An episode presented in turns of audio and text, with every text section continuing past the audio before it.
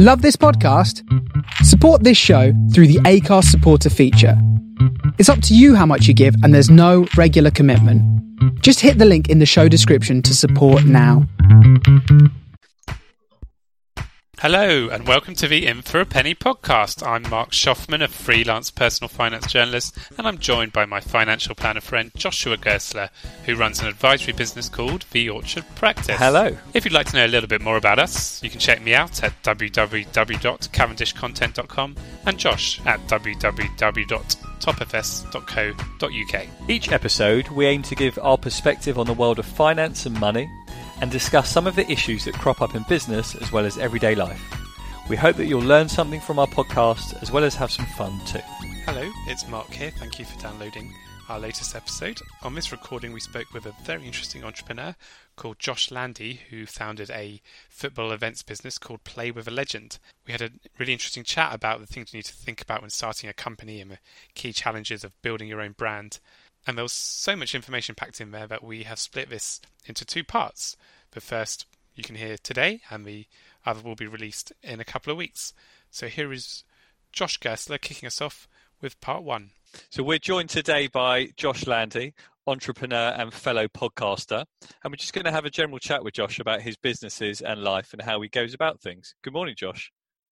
Good morning, Josh. Back to you. Two Joshes. Two Joshes and a Mark. You It's very feeling left out. Mark? A little bit. I might change my name for today. I've got to tell you, actually, I got married last year and had two best men, both called Josh. So we were Josh, Josh, and Josh on the day. So that was incredibly confusing. confusing. Yeah. But your wife managed to work it out? so you got the right one. Yeah. Good, Thank- good. Well, well done. So, Josh, you um, your your main business, as I understand it, is play with a legend. Do you want, Yeah, do you want to That's tell what us my wife about says that? about spending time with me. But, sorry. do you want to tell us a bit about it? Yeah, of course. So, uh, Play with a Legend really started almost by accident. I was thinking of what could I possibly do for my best friend Stag, one of those Joshes that we just mentioned, ironically. And he, like me, is a huge football fan. I know, like yourself, and he was a huge fan of a guy called Nigel Winterburn, who was an ex-Arsenal and, and England defender. For those that aren't familiar with football, and I decided that if I could get my friend Josh, 20 of his friends, and Nigel Winterburn onto a football pitch as part of his stag celebration. That'd be like the best thing we could possibly do. So we rented a non league football ground, we got kits. Um, ironically, Josh's dad was a referee, so he came down as a surprising referee.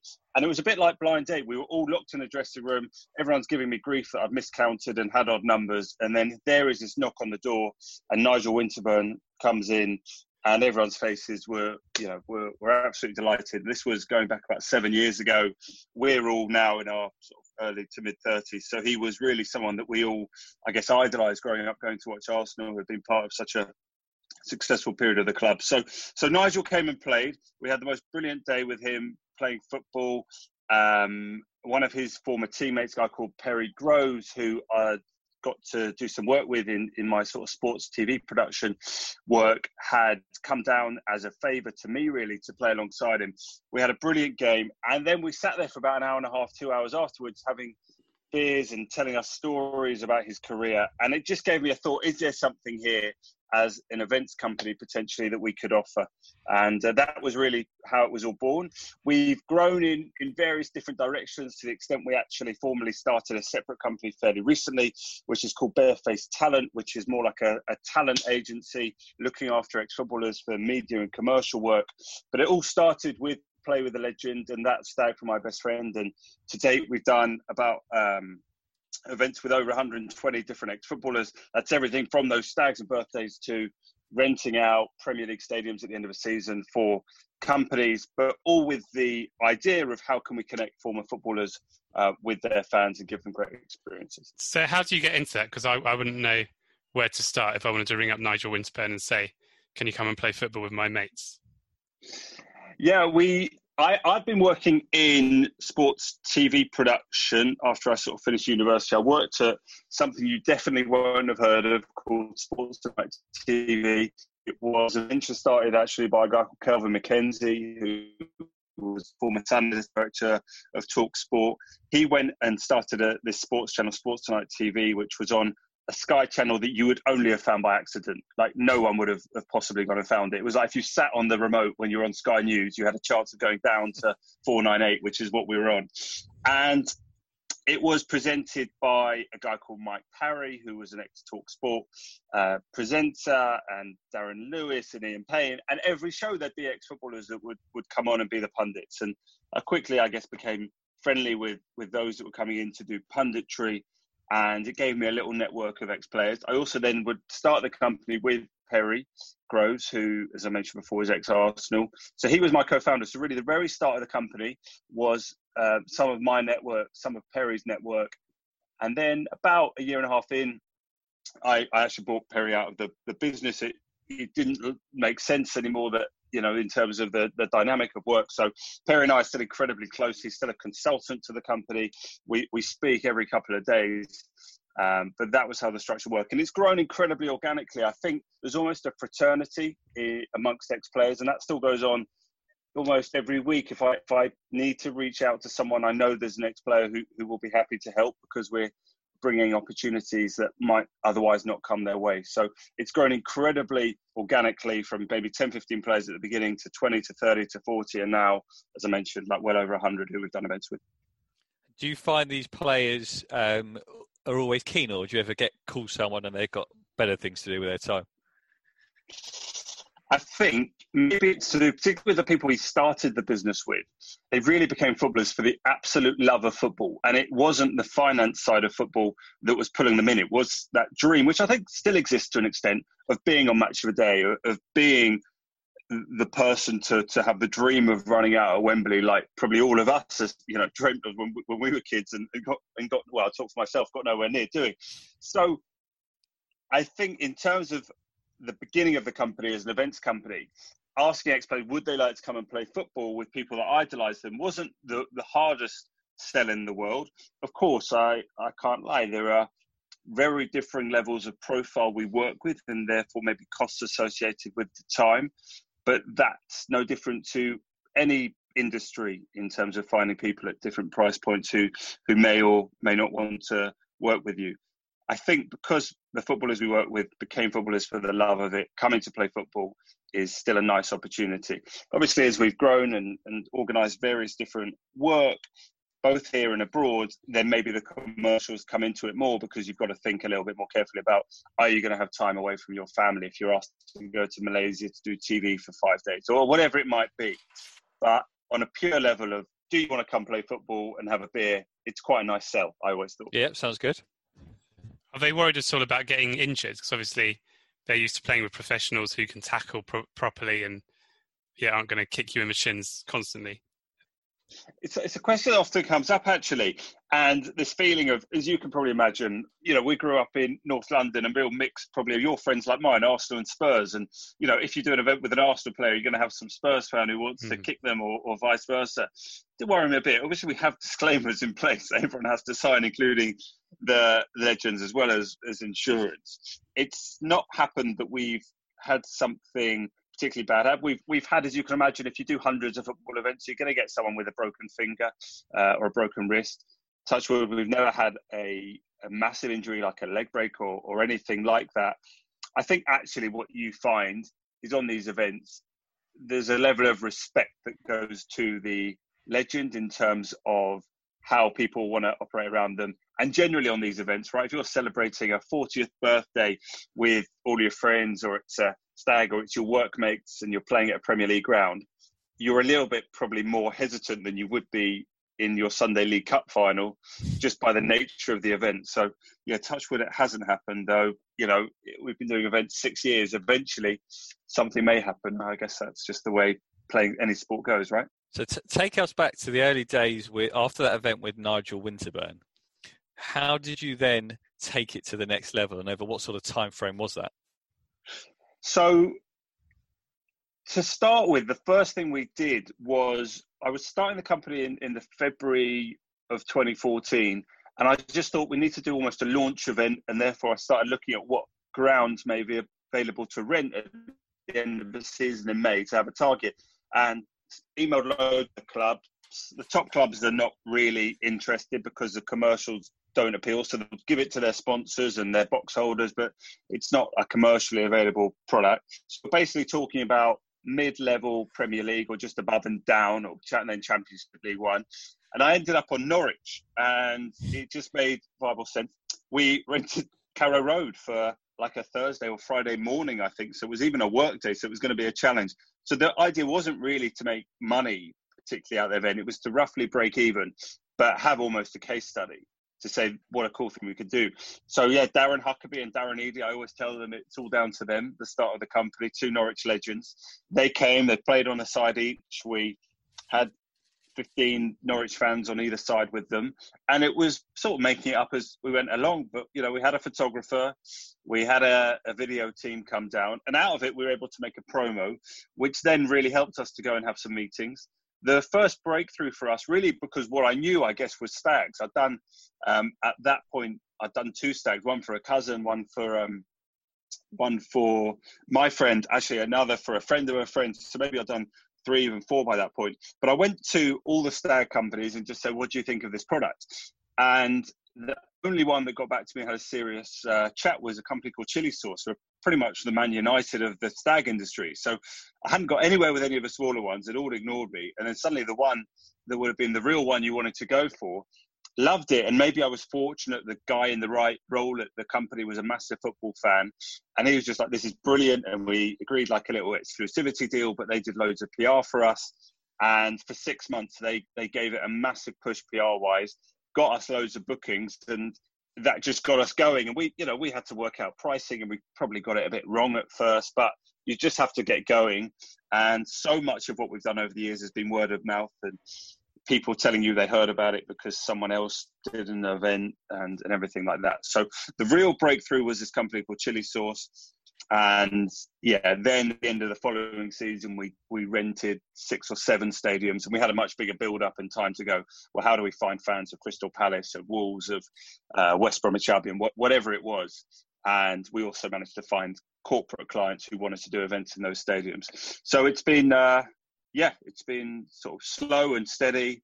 Never taken investment in the company, even though I had sort of a fair, fair few conversations over the years. Um, but yeah, very steady growth, I would say. Good. What would you say are the biggest challenges you've faced along the way? Well, I think you face a challenge in doing what I, I did, which is not taking investment because you, you, you probably accept you're going to grow slower because it means you maybe can't put that investment into human resource or, or marketing. I think that's more my style. I didn't want to necessarily feel that at the end of every month I had to do a report for an investor and tell them what we've been up to. I think that just is a bit more about my personality. I don't need to sit here running a, a huge operation, and that comes with with challenges because you do feel like, are we doing enough? You know, could we be doing more? You know, however well you feel you've done, there's something telling you, well, why did you not have 10 stadium events in the month of May when you've only got six or seven? So that's been a, a, constant challenge. It still, you know, concerns me right now. I'm three months into starting a new company on the talent side. Um, and again, you know, if I look at our competitors, they're all bigger operations with you know, more people and you know big HR teams and legal teams and everything that, that would benefit you if you're starting that company. So um, that's a, a, constant balance. But I think for me, I've always just found if, if you can find brilliant freelancers who are happy to work with you and who you trust and feel a bit like they're involved in the company, even though you might only speak to them once every couple of weeks, to help you on website design, you know, accountancy, whatever it might be. And I've got so many people I've been working with now for five, six years just to fill in the gaps that we naturally don't have being a, a fairly small team. Okay. And what would you say is the biggest failure you've had so far, and what you and what did you learn from it? Interesting question. The biggest failure that we've had. Something that um, went wrong. I'm gonna have to think about it.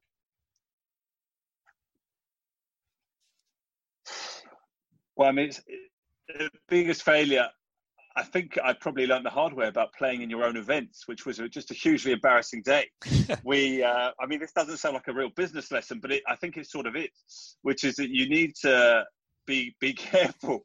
Uh, it, it, was an event we had at the King Power, and I'm like you guys. I, I love playing football, right? So four or five years ago, we were doing this event at, at Leicester City, a, a, week after they'd won the league, which was a surreal um, thing in itself. Because one thing you learn about walking into football clubs is they're just normal businesses, really, right? They just have a couple hundred people in the stadium.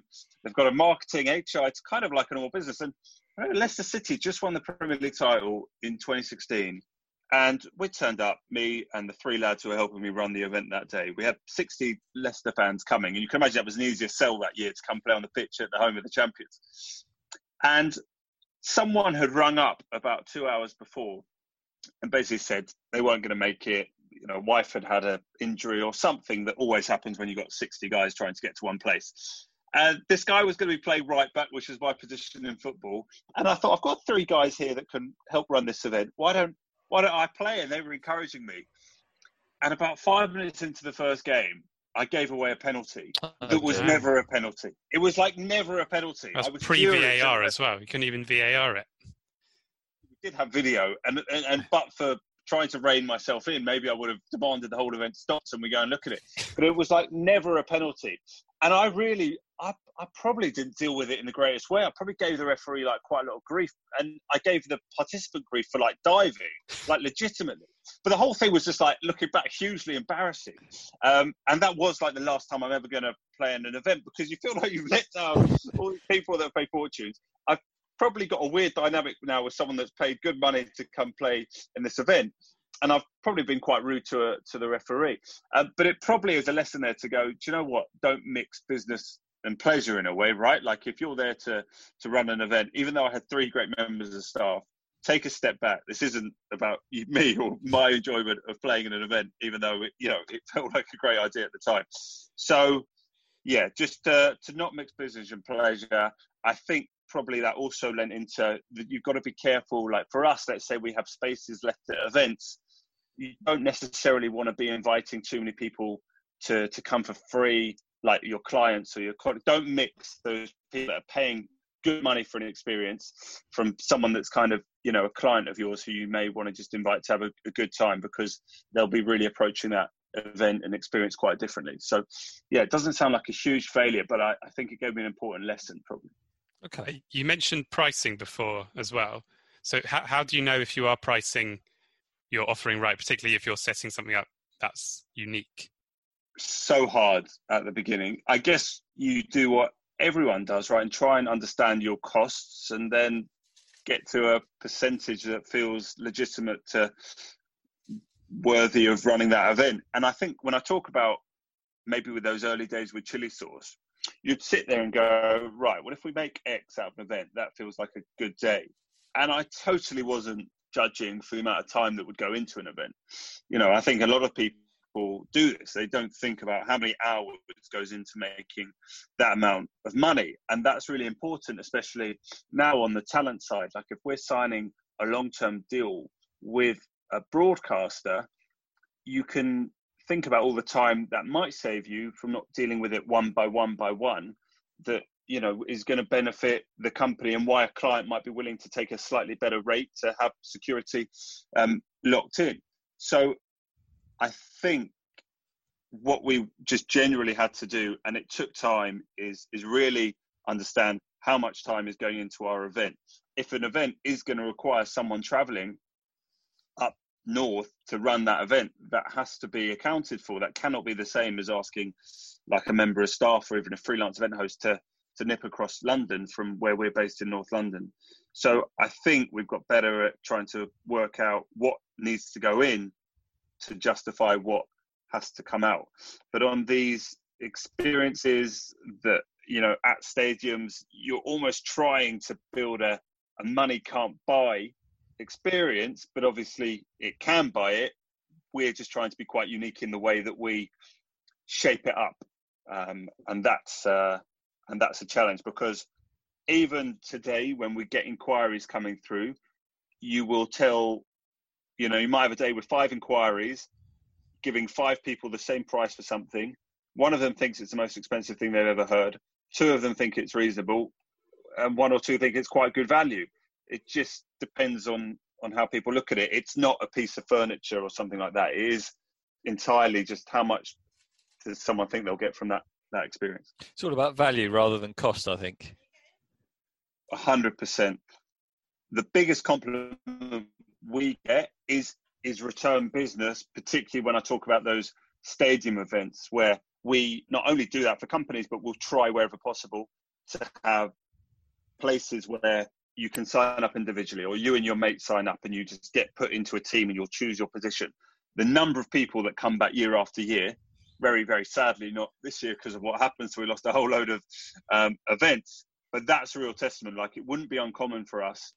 Let's say we've been running an event at St Mary's, Southampton, for would have been now our fifth year in a row. I, I think we were pretty much sold out come March when we had to pull it. 60 70% of those people have played before. And that's a real testament, I think, to people's realizing the value of how much enjoyment they get from from a single day. So you touched on the pandemic there, and obviously the hospitality and events industry has been one of the hardest hit. How how have you navigated that?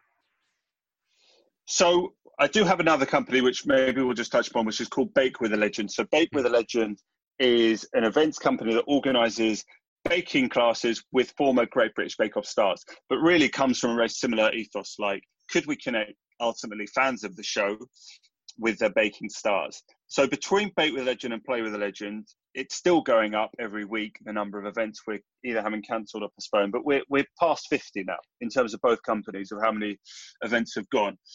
With Play with a Legend, there isn't a viable alternative to doing that online. You can have a Zoom like we're doing now to record this with Extra but the experience of having that game, sitting around a table with all your mates, having a beer, having stories in a really lovely, you know, environment over the summer is something that can't really be replicated. A lot of our events, if they are being done for a company, or they've been done for a special birthday or a stag, more than I thought have been postponed rather than cancelled. And this week, as we record this, your recreational football is coming back. So we are just starting almost to come at the end of this, and people wanting to put in dates for August, September. And the nature of what we do means that we can do everything outside and do things that are fairly socially distanced. Like once football is allowed, which you know it is going to be now with certain safety measures in place then we can then we can do that. So i think also people have been fairly understanding to try and not ask for all their money back if possible and to delay, delay it. And that has literally been people delaying 12 13 months from now and us keeping deposits and us not having to pull that money out of venues and and not cancel on the the the players who who might have been due to do events. So, touchwood, that's been okay on play with a legend, but obviously it means there's no income. I've had to furlough a member of staff who is only back sort of three days a week at the moment. With Bake with a Legend, we turned the business online in April. And I had been so pessimistic. I just thought, who's going to pay to do an online baking class? Why don't they just watch YouTube? And I hugely underplayed it, right? And I got it too long. I sat there for the three weeks. With, I talked to my friends, and they're like, "Why don't you do it online?" And I've been so negative. And it took an American lady who had been due to come to London to take a class with some friends here in the UK to message me and be like, "Well, we still want to do something. Can we do it online?" And I thought it was a great case study. So that was like the first week of April. And it was great. And obviously on Zoom, like we're doing now, it's so easy to record it. You make a little promo video and we started putting it out and we have done every single saturday minimum one usually two public classes. And we've ended up doing loads of private events. We you know just a couple of days ago did one for bain the management consultancy we did you know so we've got a few in the diary for them. And it's opened my mind to the online particularly for us from america like 80% of our customers that are doing these public classes are in America. And that's one that the, the show is hugely popular in America. Like the Great British Bake Off is way more popular than the American version. It's shown on Netflix, it's shown on PBS. So we've had all these people in and we knew they were there. And what was interesting was last series of the Great British Bake Off, and I should admit I'm not the biggest baker in the world, and we could talk about that. But we knew when we were doing a podcast, which was reviewing each episode that went out the morning after, that about half our listenership was in America, and that was like crazy at the time. I was like, why on earth? We've got like 9 million people in the UK, and yet the hardcore people that love this show, that, that are listening to our podcast, that have found us, that have gone searching for a podcast, are in America. So it's just amazing that, you know, on Saturday, we, we've not only had Americans, we've had people from Germany, Brazil, Colombia, Israel, Australia, New Zealand joining these online classes. And long after lockdown goes, they're going to stay. And the real frustration makes you think, why on earth weren't we doing this three years ago? Like yeah. all the events we could have done.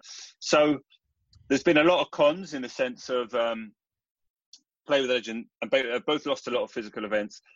I think customers have generally been understanding to try and postpone events, and it's given me opportunity to start really the third company, uh, which is a talent agency, and gave me a kick up the arse. Actually, if you can diversify a little bit, then you know. This is barefaced talent. This is barefaced talent. Yeah. So you and I first met maybe 15, 20. I was introduced to you as you were Bear. That was your names. Correct. Bear is my uh, my nickname that a lot of friends and family call me. So I thought I would put a bear into this company. and I think this company is going to be the one that goes for for quite a while. Like this is, really the, the focus now. I've got you know someone great who who sort of runs a day to day of bake with a legend, and then we have a load of freelancers, if you can imagine, in the different locations who can run events, and we've got 13 different bakers. So that is really a very logistics role of just slotting people in, and and someone else externally. I mentioned freelancers who does the digital ads and the marketing. So it's not a massive operation. This for me now, Barefaced Talent, is my project. It's having worked with so many footballers completely freelance to op- operate work and not wanting to represent people full time because it's so much work. Now I think we're at a stage where you know we we want to do that. We want to grow that. We are you know I'm I'm 33. The people coming out of the game now are of an age probably quite similar you know 35 36 and you know built up a lot of experience and network of people who want to potentially do work with ex footballers whether that's uh, brands or betting companies or its appearances for uh, talks and things like that, I'm, I'm pretty well placed and I've got a, great knowledge of the life after football. So I want to utilize that. And I think we were always aware that, you know, going back to what we spoke about at the start about footballers wanting to do these type of events, there is an undeniable reality that people coming out of the game now, much as they, they absolutely love football, may not be willing to do events at the same price points as some of the people who when we started the company. And we've got to evolve and change. And uh, look we'll always offer those events. I, am really clear on that. I, am not like we're, not going to get too big to like do a, a stag or a birthday. But you know we need to change and evolve. And yeah I'm, i put my my name bear into into this company very good. I think you, you mentioned an interesting point there because the the money in the game for players now is completely different to what it was sort of 10, 15 years ago. So do you think there's is a limited lifespan on play with a legend? I think there's a limit in some senses about what level of player might be able to come for the entry level price seeking customer. If you can imagine that we get a lot of inquiries and they love the idea of play with the legend, but for some people, even our entry level price point is quite, we end up quite, quite a pricey stag or birthday activity. So yes, maybe it is getting harder if people are getting younger to match them with, with someone that suits that price point. But on the flip side, you know, when we're doing events for YouTube, Google, you know some big accountancy firms some really great clients actually it's it's kind of all about the name. The name's more important sometimes than the price point. It's like they're only willing to do the event if they're guaranteed a certain name. So i think play with a legend as an events company will always have business. That business just might slightly change. But don't forget we're also you know we we get cheltenham town fans or you know bolton fans who want to do events and not to pick on cheltenham or bolton They've got lots of lots legends, of, surely. I'm thinking of examples from not that long ago that we've done, and yeah, but you know those players that maybe they are like, uh, you know, it doesn't mean that the price points have to be, you know, far away. So, you know, there, there will always be people that want to do events. There's a load of footballers who, you know, it, it doesn't mean as soon as they hit 50, they, they can't come and do this. Like, this isn't the FA Cup final. I think even a, a 55 year old ex footballer or a 50 year old who's kept in some sort of moderate shape is is more than capable of holding their own against a you know a group of lads. You know they they will they will be absolutely fine. So um, I think we're always going to have to evolve, and I knew that, and I think we we have. Like if you're looking probably at the ratio of work we do events to uh, what I would call commercial, it's probably something like 30% events, 70% commercial. So it, that's fine. It's growing, and you know we'll continue to do both. Josh, you mentioned going online and, and, bake with a legend online. I think a lot of businesses are now realizing the potential of, of a wider audience. Do you see um, yourself possibly expanding into other areas with the legend? I've really thought about it, and I've got so many domains registered from a couple of years ago where I just spent a couple of hours thinking of various words that could go in front of with a legend football's easy because I'm passionate about it and I love it, and it's very nice to be able to work on something that you're passionate about. So even if that's organising, you know, a, a, media work or it's an interview with an ex-player to do something ambassadorial for a betting company, at the heart of it is still football. With the baking, I'm not passionate about it, but I really do like the business and wanted to move into that experience space that I think you know our generation, even the generation below us, are very into. It's going to do something physical with their time, being able to take photos and put them up on their social media to show that they've achieved something and like learn some new skills while they're with us. I think if I'm going to go into something else, I want to make sure I really believe in it and it's something that um, I, I can get excited about and I can get passionate about. So I could definitely see a situation where we add to this. I think it's um, it's not in the immediate future. I wanted to start the talent agency. I think that's got to you know have have six nine months before I even think about you know what could be next. And you would have to find in the same way we found someone really passionate about baking and events and logistics to come run that company pretty much day to day you would you would need to make sure you've got someone passionate about whatever the next thing is. But 100% online events might be here for for quite quite a long time. And even I think back to last week when we were doing events for Bain, there were people in America, there were people in Belgium, Spain, Holland. You know, they've got people around the world in their teams, so they're not going to have physical events anyway together even when you're talking about lockdown so to be able to you know move into this space and grow and, and do more is definitely something that that I'll consider. And if there's anyone listening who has uh, was a bit like me and thought there is no point to trying to turn what you're doing online, I'd say just give it a go. Find yourself a way to get a case study and and be you know promote it to whatever database you have because you you just don't know what the reaction will be. And and I was very pleasantly surprised. Good, great advice. Um, what have you read or listened to recently that's inspired you? I, I, like listening to How I Built This with Guy Raz as a podcast. I don't know if good, you're familiar with it. So that's something that I listen to quite a lot. And just you try and listen to a podcast on his level. These are people that have built incredible, successful businesses. I was listening to one on a run yesterday with the founder of, of Peloton, just listening to the challenges that someone like that is facing, especially during a pandemic, which has possibly played into their their yep. type of business and how you can maximize it. Like no one wants this pandemic, but if it's going to be here, how do you deal with it, right? So, yeah, that's the main business podcast that I find myself listening to. Otherwise, it's a hell of a lot of football, and I'm trying to make sure I, I listen, particularly if you've got clients who are on the radio or on TV. I, I really am trying to to to watch and you know feel like you're aware of, of what's happened on, on their shows. So yeah, business wise, how I built this with Guy Raz, I absolutely love. Fantastic guests, and it's really well put together. Incredible audio production values. So that's the main thing. And what about a prediction for the FA Cup final? What is the score going to be? Arsenal are going to win the FA Cup final with another outstanding display similar to what we saw against Manchester City. Um, I would predict 2 1 to Arsenal. Are you, are you equally confident? I do actually think we can. It feels like vengeance for the Europa League final last year. and because Giroud was a little bit cocky at the end, it feels like we've, we're a year, well, more than a year on now, and it's yeah, our time for to get our own back, and that'll probably come back to bite me now. Yeah, I'm not. I'm not feeling confident, but I never do. So, uh, but always hoping for the best. That is all we have time for in part one. But look out for the next episode where we'll delve into Josh's top football legend and also how a businessman manages his own money. Please remember, anything discussed in this program should not be viewed as financial advice. But if you do need support, please contact me at Marc M-A-R-C at cavendishcontent.com or visit the Orchard Practice website at www.topfs.co.uk.